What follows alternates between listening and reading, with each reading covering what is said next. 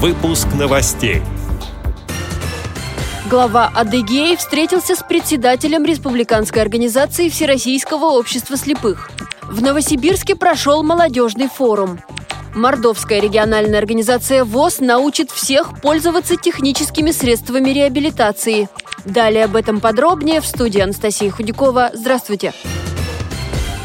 Глава Адыгеи Мурат Кумпилов встретился с председателем республиканской организации Всероссийского общества слепых Русланом Нихаем. Беседа была посвящена вопросам поддержки социально ориентированных общественных организаций. Глава Адыгеи отметил, что в этом году в регионе повысит грантовую поддержку людей с инвалидностью. Постоянное финансирование получит и ряд мероприятий по линии ВОЗ. Среди других важных направлений работы, о которых говорили на встрече, это обеспечение доступности социальных учреждений, помощь в переезде инвалидов к месту реабилитации и для участия в социально-культурных и спортивных мероприятиях. Республиканская организация ВОЗ – одна из наиболее многочисленных в Адыгее. Она насчитывает более тысячи человек.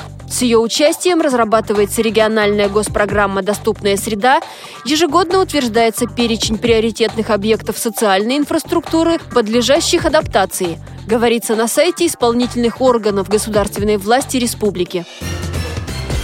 В Новосибирске состоялся двухдневный молодежный форум. 25-градусные морозы, которые пришли в регион, не испугали участников.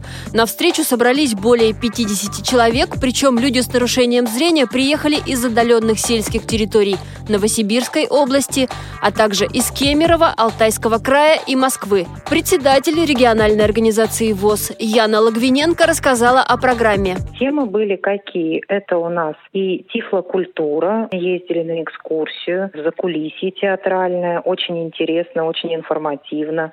Была возможность все посмотреть. У нас же год театра этот год, поэтому мы не могли упустить театр. Кроме того, у нас проходили реабилитационные площадки. Это э, технические средства реабилитации, это новые формы работы с молодежью, то, что готовили специалисты КСРК ВОЗ. И третья площадка у нас была рецепты успеха. Это работа с психологом была. А с утра работу мы начали с дискуссионной площадки «Социальное партнерство. Территория возможностей для самореализации инвалидов по зрению». Цель этой дискуссионной площадки заключалась в том, чтобы показать людям с инвалидностью по зрению, какие возможности есть в Новосибирске для своей реализации? Какие организации предлагают досуговые мероприятия? Кто помогает нам в решении вопроса трудоустройства, получения образования? Второй день работы посвятили деловой игре, настольным играм, семинарам по радиожурналистике и адаптивной физической культуре.